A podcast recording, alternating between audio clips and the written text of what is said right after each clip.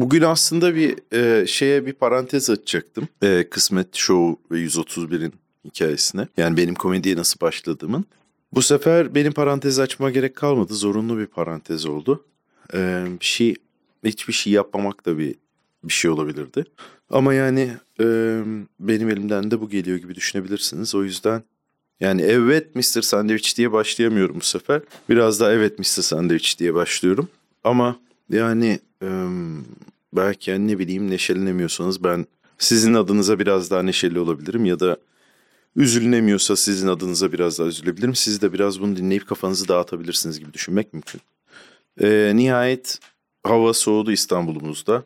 İki gün önce Samsun'dan daha soğuk bir İstanbul'a geldim. Ee, İstanbul'a ayak bastım diyebiliriz. Ee, bambaşka, benden başka iki yüz elli kişi falan. Konserve kutusu gibi. Bu uçaktaki önlem rahatlığı beni çok, bana çok ilginç geliyor. Çünkü arabada ne bileyim hava yastığı, emniyet kemeri bilmem ne var. Uçakta bayağı böyle yani aman olmasın üzerine yapılıyor. Bir sürü tabii ki güvenlik önlemi var. İstatistik olarak en güvenli şey falan ama yani işler kötü giderse yapabileceğin hiçbir şey yok.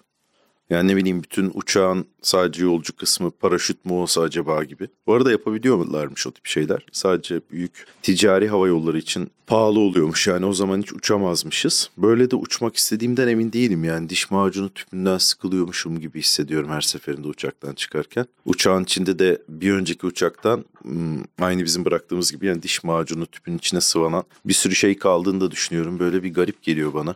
Buna okey olmamız en son öyle hissettim. Gelirken ve daha soğuk bir havaya hatta bir inemedik. Döndük. O e, dört günde, üç günde dört show maratonuna e, iki show daha eklendi akabinde. Sekiz günde altı show mu oldu? Öyle bir şey oldu. Son show'uydu Samsun. Ve geri geldiğimde daha soğuk bir hava vardı. E, bacanın temizlenmiş olması gibi bir müjde de vardı. Fakat e, yani bu benim beklediğim bir şeydi uzun süredir. Yağsın, hava soğusun. Ama havamız soğusun istemiyordum açıkçası. Bu böyle... E, talihsiz oldu. Ve böyle hemen tabii ki e, hasar görmüş olabilecek yerdeki eş dostu aradım. Ne bileyim en azından ilk yapabileceğim şey oymuş gibi geldi. Sonra geldim biraz işim vardı. Sonra da oturdum şimdi. E, her zaman baktığım otoparka bakıyorum. Tuzber F M stüdyolarındayım. Ve hava güzel aslında. E, yani en azından sinematografik olarak. Fakat bir yandan da bütün sıkıntıyı da e, hissettiriyormuş gibi.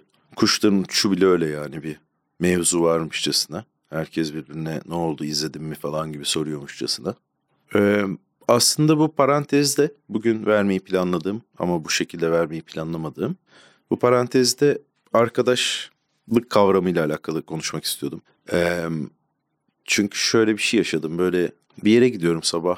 Yani minik bir yürüyüş, bir şeyler alınacak. Kahvaltılık ve böyle e, pastanenin önünde kısa saçlı hafif tombul yanaklı böyle bilye gibi gözleri olan güler yüzlü al yanaklı da diyebileceğim. Uzun böyle çok uzun olmayan biçimli bir sivri burnu olan yani böyle bir kimbe sincire benzer bir burnu olan. Hafif böyle bu Duke Nukem diye bir oyun vardı eskiden. Onu oynayan vardıysa oradaki Duke'a benzeyen bir arkadaş. Onun biraz daha tombul ve sevimlisine ve renkli gözlü olmayanına. Ve böyle oraya doğru yürürken adam beni gördü ve bir gülümseme oluştu yüzünde. Gözlerinin de içi güldü gibi oldu ama çok kısa bir süre yani. Beni nereden hatırladığını hatırlayamadı bence. Yani adamın suratındaki ifade şuydu. Sevdiği birini gördü. Yani bir şekilde biz bizim aramızda bir interaksiyon yaşanmış. Anladın mı? Hani o yayaymış ben o yol mu vermişim? İşte ondan bir şey satın almışım da o her şey yolunda mı gitmiş? O... Yani alışverişte ne yaşanmış o da belli değil yani. Ben şaka yapmışım o bana bal mı vermiş? Öyle bir ne denir ona antik bir şey mi olmuş? Yoksa yani hani ne bileyim aynı anda bir şey görüp ona sevinip birbirimize mi bakmışız? Yani ne yaşandığı bilinmiyor belli ki. Ben de hatırlamıyorum. Ama hatırladığım tek şey adamla ilgili pozitif bir şey olmuş. Ve bizim birbirimizi görünce gülümsememize yol açabilecek bir şey. Ve bu bir arkadaşlık türü aslında diye düşündüm. Yani o adam benim arkadaşım. Çocukken de olsa yüksek ihtimalle öyle arkadaşım olacaktı. Belki çocukluktan arkadaşım, belki birlikte askere gittik, birlikte bot bağladık. Yine dediğim gibi hiç fikrim yok. Asker arkadaşım olsa hatırlardım ama lise olsa da hatırlardım gibi geliyor. Ama beynimde sadece o adamla ilgili bu adam iyi bir adam kalmış. Belli ki onun da beyninde bu kadar bir bilgi var ve bu bir arkadaşlık. Hatta yani iyi bir arkadaşlık türü bile olabilir. Çünkü arkadaşlık böyle komplike bir şey haline de geliyor. Çok sevdiğiniz insanlar o sevgi yanında bir beklenti getirdiği için belki e, bu sefer bir sürü kulplar da üretmesine insanın yol açabiliyor. Ve bu e, arkadaşlığı komplike kılan bir şey. Bir sevgi ve nefret, bir it çek ilişkisine dönüştüren bir şey.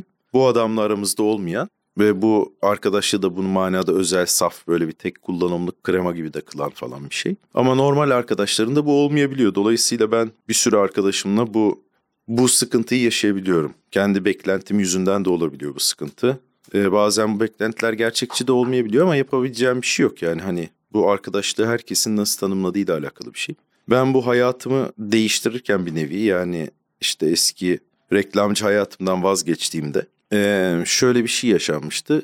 Sonuçta o ortamdan da vazgeçmiştim. Orada gördüğüm insanlardan ve arkadaşlarımdan falan. Ve e, bir sürü kerez yaşandı bu aslında. Ne bileyim, üniversitede yaşandı. Ben de böyle her hala lise arkadaşlarımın hepsiyle görüşmüyorum açıkçası. Ya da ilkokul arkadaşlarımla. İlkokul arkadaşlarımla bir WhatsApp grubumuz var. Bir sürü garip fotoğrafın geldiği bu arada. Bir yandan da çok iyi olan. E, ve benim bir şakam yüzünden kurulmuş bir grup. Çünkü bir gün Kısmet Show'da yine. Ben böyle e, ilkokul arkadaşının stand-upçı olması diye bir başlık çektim ve ben yaşlıyım ve ilkokul arkadaşlarımın hepsi ölü dedim. Onlar da bu şakanın videosuyla başlayan WhatsApp grubu kurmuşlar, kurdular. Ben de ona dahil oldum. Sonra ona öğretmenimizi de dahil ettik. İlkokul öğretmenimizi, ki ilk bana hani e, sınıfın sahnesine çıkma imkanını verdiği için aslında bu hikayenin en başında olan ve çok önemli bir insan Abdullah Timurülker. Çok da severim. E, bu bizim resim müzik derslerini ve beden derslerini çift ders olarak kendi inisiyatifiyle uygulayan bir insandı. Öyle bir adamdı yani, zaten o yüzden ben de onun öğrencisi olmuştum. Bizimkiler onu ayıktığı için öğretmen olarak. Ve e, o da girdi gruba. Bunu şu yüzden anlatıyorum. Hocamız yani hala hayatta Allah'a şükür ama tam olarak online değil. Dolayısıyla ailesiyle de, yani o grupta bir anda ailesi de oldu. Hocamızın kızı ömürgedikmiş falan öğrendik. Bu bende minik bir kafa açtı ama. Çünkü gençliğinde hatırlıyorum bayağı. E, Bizimkiler onlarla birkaç kere böyle ev oturmasına gitmişti. Ee, ve böyle e, o arkadaşlarımdan yani hiç kimseyi WhatsApp grubu dışında görmüyorum. Ee, lise arkadaşlarım, işte mezuniyetimizin bininci yılı olmuş tabii ki bu sene. Onun için bir toplanmayı planlıyorlar. Yine bir şovuma geldiler belediyede. Ve bana böyle bir grup, bir doküman listesi falan oluşturmuşlar. Ondan bahsettiler. Ona bakıp istersem girebileceğim falan. Ee, bu arada hiç yaşlanmamıştı ikisi de. Aşırı şaşırdım. Liseden gelen arkadaşlarım. Yani benden, benimle alakası yok yani. Onları görseniz ben gayet yaşlanmışım gibi duruyordu. Ve e, o gruba da daha girmedim. Ama bir tane arkadaşımız vardı. O zaman gıcıktık fakat böyle bir e, afra tafrası olan, biraz mafyatik bir tipti. E, herkes ondan o zaman alamadığı ölçülerini şimdi almaya başlamış. Onu gruba almayalım falan gibi bir şey konuşuldu. Ve böyle biz o çocukla arkadaştık yani. Her türlü bir şekilde, bazen okula silahla bile gelmesine rağmen. Ve şimdi böyle herkesin cezayı kesmesi, ben de çünkü kendisine öyle davrandım. Biraz üzdü beni aslında. Bir yandan da böyle bir hani o çocuksu e, ne denir ona? Canilik demek istemiyorum da cüret mi demek lazım? E, yani o çocukken insanın birazcık daha duygusuz olduğu bir zaman olabiliyor ya bazı e, eylemlerde özellikle. Ya da daha öz bir duyguyla davrandığı için belki ona duygusuz demek lazım. E, gaddar. Belki daha iyi bir kelime. Ve böyle o gaddarlığı sanki o genç bir gaddarlığın devamıymış gibi de geldi. Bir yandan kimse de onunla uğraşmak istemiyor haklı olarak yani. Bir daha oradaki artistlikleriyle falan. Ee, mesela bu da bir arkadaşlıkla alakalı bir şey. Hmm. Ve ben bu anlattıklarımı anlatırken e, bir sürü işte dediğim gibi bu ortamlardan ben belki birer kişiyle çıktım. Yani liseden işte Ufuk var, Cem var falan. Ondan sonra üniversiteden, üniversiteden kimse yok galiba ya. Ondan sonra reklamcılıktan bir iki kişi var. Ee, hatta bir kişi var. Ve böyle daha çok şimdiki arkadaşlarım, komedyen arkadaşlarım, son yıllarda tanıştığım insanlar. Bazıları da böyle evladiyelik olan o topladığım takım. Ama yani genelde böyle bir, bir Nuh'un gemisi durum var orada. Ve bu işte bunu yaparken bu şu anda yaptığım şeyi bir yandan da konuşmadığım insanlarla, yani hani artık bir araya gelmediğim insanlara da bir şekilde seslenmiş olduğum için. Yani onlara da böyle bir e, evet normalde hani mahrum kalabilecekleri bir şeyden. Onları mahrum bırakmamanın da bir yöntemi olduğu için kendiliğinden ve istesem de istemesem de gibi. E, bunun kötü bir şey olmadığını düşündüm. Belki hani onlar da buna seviniyor olabilirler. Enerjimi biraz daha toplayıp ve telefonumu tamamen sessiz alıp titreşimdeydi çünkü titreşiyordu. Ve biraz daha böyle evet mister Sandviç noktasına gelip tekrar kaydın başına döndüm. Diyeceğim şuydu aslında. Ee, yani bu program benim bir nevi hayırsızlığımın da önüne geçiyor azıcık. Çünkü hayırsızlığın hiçbir şey önüne geçemez ama benim kötü bir huyum olarak bir hayırsızlığım var. Bazı hikayeler çok oluyor. O hayırsızlık yaptı ve artık e, yani neyse ki ve ne yazık ki ayrıldıkları için hayırsızlığıma devam edemediğim insanlar var. Ben başka hayat gayelerine atılırken diyeyim yani. Bir önceki kariyerimde de böyleydi. E, işte komedyenlik kariyerimde de böyle oldu. E, böyle bir roketin giderken bir eski parçalarını atması gibi. Eskiden roketler öyleydi ya, atıldığı zaman inemiyordu. Bu Elon Musk'lar falan bu şeyi yapmadan önce. O da mesela çok retrofütüristik oldu bu arada, o yeni roketler. Neredeyse Tenten roketi gibi şeyler yapıyorlar. O yüzden de bir retrofütürizm parantez açacak olursak. Çünkü böyle gerçekten sürekli bir şey oluyor şu anda. Ve böyle yüzüncü yıl böyle mi olacak diye düşünüyordum hep. Bir yandan kuraklık, bir yandan böyle bir şey. O yüzden böyle sürekli sarsılıyoruz demek istemiyorum ama insan sarsılıyor gerçekten. Her manada. Ve ben tekrar hayırsızlığıma dönecek olursam bu sürede yani ben bu hayırsızlıkları yaparken ve bir yandan da yeni kariyerlerimin peşinde, hayat gayelerinin peşinde koşarken kendimce mazeretim vardı ama iki tane abimi diyebileceğim e, kaybettik ve doğal sebeplerden biri biraz daha taksit taksit, diğeri daha bir tek seferde gibi. Ve çok bazen arıyorum onları gerçekten. Çok ve bazen arıyorum hem bir şeyler anlatmak için. Dolayısıyla belki bu fırsatı eğer sizde de bir hayırsızlık varsa, ben kötü bir özelliğim olarak övünmeyerek kesinlikle paylaşıyorum. Bunu belki hatırlayıp çözmek için iyi bir zaman olabilir. Her türden arkadaşınıza, hem bulilik yaptığınızdan hem bilmem neye. Bazen akrabanız, bazen sevginiz de arkadaşınız olabilir illa. Böyle bir kan bağı ya da bir gönül bağı başka türlü olmaması gerekmiyor ya da olması gerekmiyor. Dolayısıyla yani öyle bir şey için kullanabilirsiniz, bir çağrı gibi. Çünkü diğer konularda ne yapacağınızı her yerden herkes birbirine söylüyor zaten. Ee, benimkisi de böyle bir minik kulağa küpe olabilir. Ve o arkadaşlarımdan birinin hikayesini anlatacağım. Çünkü yine işin içinde araba var. Ee, yüz otuz bir var. Kendisinde yüz otuz bir vardı. Ee, lakabı katalogdu. İsmi bende kalsın. Her şeyi çok araştırdığı için böyle bir benim bu katıldığım, sonuna yetiştiğim arabacı ekip Amerikancılar heydeylerinde yani en iyi zamanlarında ee, o zaman böyle bir Fenerbahçe'de Süslü diye lakabı olan bir polis memurundan rivayet ediliyor Harley Davidson'ı olan. Çünkü bunlar benim çocukluğumun böyle neredeyse underground fantazi, yarı gerçek yarı uydurma ve hiç önemi olmayan bir yandan da hikayeleri olduğu için bu hikayeler benim tabii ki çok ilgimi çekiyordu. O zaman bir nevi çizgi romanım gibi bir şeydi. Ee, bu polisin yolu kestiği Harley Davidson'ı ve bir takım insanların da yarıştığı onun sayesinde Kalamış Fener Caddesi'nde rivayet edilir. Yolu kestiği yer de bizim Ufuk'un evi olan, bizim önünde oturduğumuz, içinde oturduğumuz, caddeye baktığımız, okuldan çıkıp yürüyerek işte sandviç yaptırıp Ice Tea alıp, o zaman Ice Tea bir yerde satılıyordu. Bilgisayar ya da PlayStation oynadığımız ev, onun önünde yapılıyor olmasının ayrı bir şeyi var. Ve böyle dediğim gibi karakterler vardı yani. Mesela biz onları arabalarıyla tanırdık. Teoman abinin altmış dokuz beyaz üstü siyah vinil Camaro'su mesela. Ee, marşıyla bizi almıştı hep. Marş sesiyle. Onun değişik bir marş olduğunu ve o motorun e, farklı bir sıkıştırmaya sahip olduğunu anlıyorduk sesinden. Ama ne olduğunu bilmiyorduk çocuk olduğumuz için. Ne bileyim Tilton dendiğini falan, kaç beygir olduğunu, redüksiyonu var mı yok mu, bunları sonra öğrendik. Teoman abiyle tanıştık, çok da deli kullanıyordu. Çok da beyefendi bir insandı. Ondan sonra ve e, benim arabanın sahibi de Koço. Koço'nun da bir tane dört dört ikisi vardı. Böyle varil gibi arka lastikleri olan ve arkası arabanın gökte gibi böyle yani kıçı havada bir drag şeyinde, içinde böyle ona göre yarış şeyleri olan. Yine bizim aklımızı alan bir arabaydı. E, sonra Koço'yla tanıştık, hatta arkadaş olduk. Öyle ki e, arabasını alacak kadar, o arabada yüz otuz birdi zaten.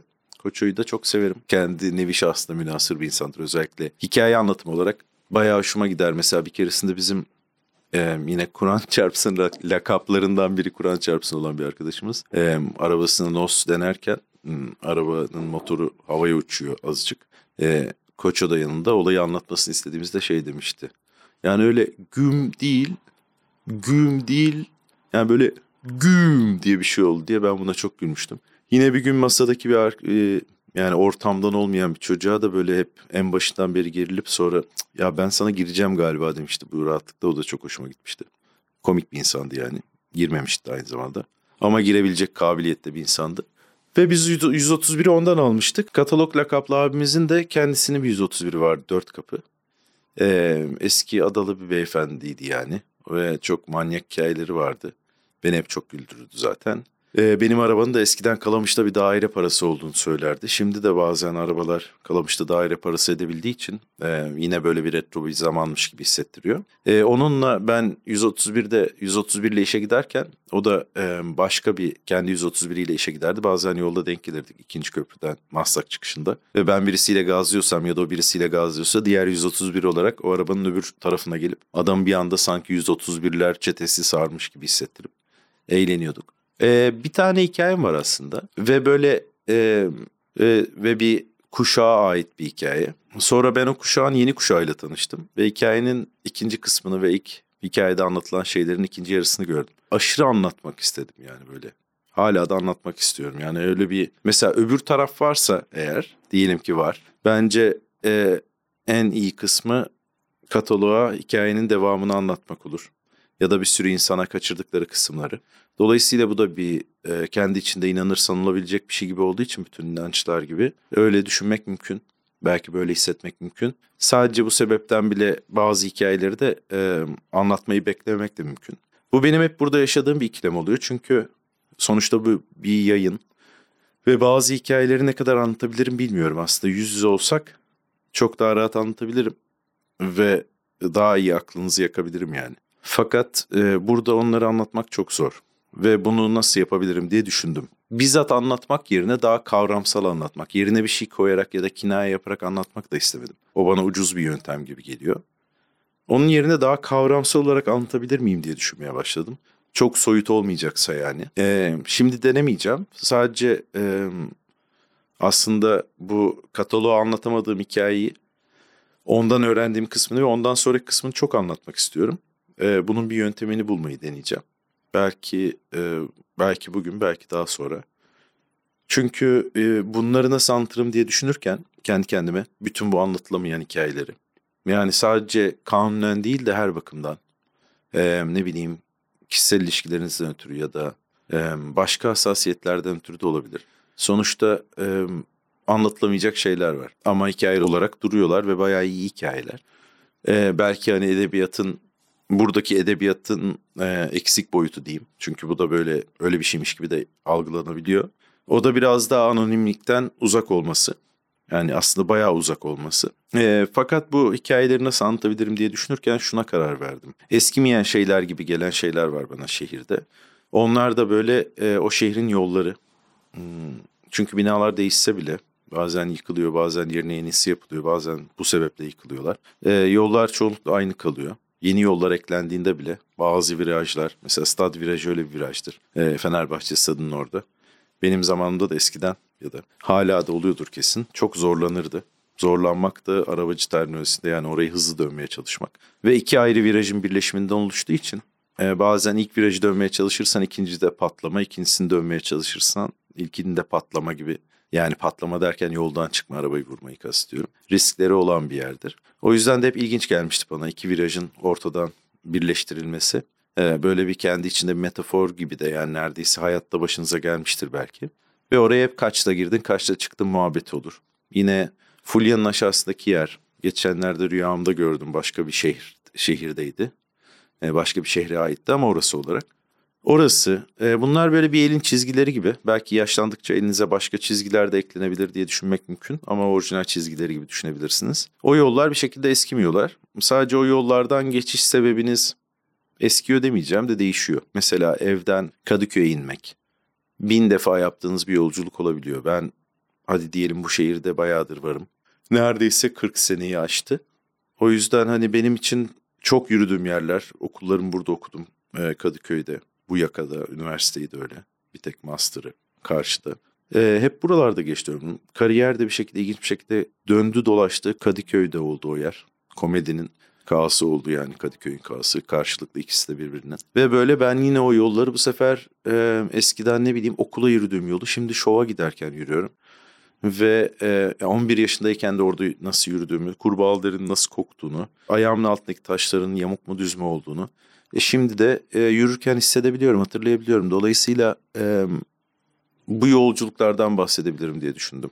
Yani hep gittiğim ama başka bir şekilde başladığım ve bambaşka bir hezeyana doğru giden ya da e, beklentinin yolun ucundaki şeyin, yani o o günkü tribin böyle bir büyük bir yol falan gibi bir şeyden bahsetmiyorum da. Yani her zamanki rutin yürüdüğünüz yolun, işte arkadaşına gittin, maç izlemeye gittin, işte manitana gittin, fakbedine gittin, işte ne bir nüfus müdürlüğüne gittin, işte bir şey tamir ettirmen gerekiyordu gittin ama aynı yolu gittin yani. Ve o ne yapacağına bağlı olarak da o değişir ya. Yani az siktir gitmem lazım Kadıköy'e ile bazen koşa koşa gittiğin. Sonucunda ne olduğunu çok değiştiği, bazen böyle gerçekliğinin değiştiği yerlere gittiğin, bazen yani değişik sebeplerden öyle söyleyeyim. Ee, ve e, bazen böyle ne bileyim nasıl gittiğin de önemli. Üstünde bir şey var mı mesela? Üstündeki bir şey taşımasının belli bir zorluğu olan bir şey mi? Yani bunu yine illegal olarak düşünmemek lazım da bunu bir sorumluluk olarak da düşünebilirsiniz. Bir sır gibi düşünmek de mümkün. Dolayısıyla bu triplerden bahsedebilirim. O hikayeleri anlatamıyorsam da diye düşündüm. Çok mu soyut olur emin değilim. Ama deneyeceğim. Ee, belki... E, kataloğa anlattığım hikayeyi o şekilde anlatmayı deneyebilirim.